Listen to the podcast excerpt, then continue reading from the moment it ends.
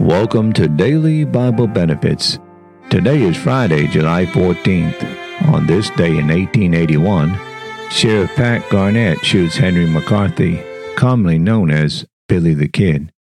Today on the broadcast, I'll be talking about Paul's plead for Onesimus, by Philemon 1, verses 8 through 22. Wherefore, though I might be much bold in Christ to enjoin thee that which is convenient, yet for love's sake I rather beseech thee, being such a one as Paul the age, and now also a prisoner of Jesus Christ. I beseech thee for my son Onesimus, whom I have begotten in my bonds, which in time past was to thee unprofitable, but now profitable to thee and to me, whom I have sent again Thou therefore receive him, that is, my own vows, whom I would have retained with me, that in thy stead he might have ministered unto me in the bonds of the gospel.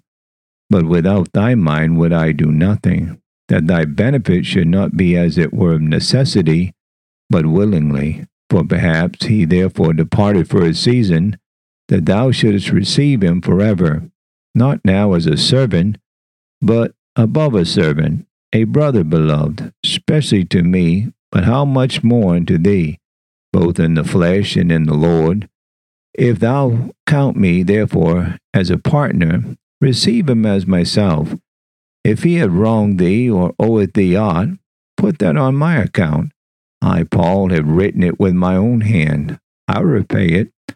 Albeit, I do not say to thee how thou owest unto me even thy own self besides.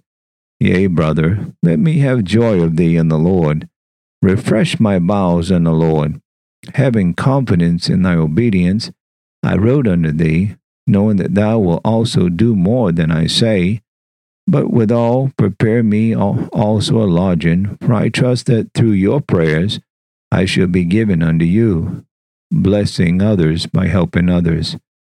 When you find yourself overpowered with melancholy, the best way is to go out and do something kind to somebody else.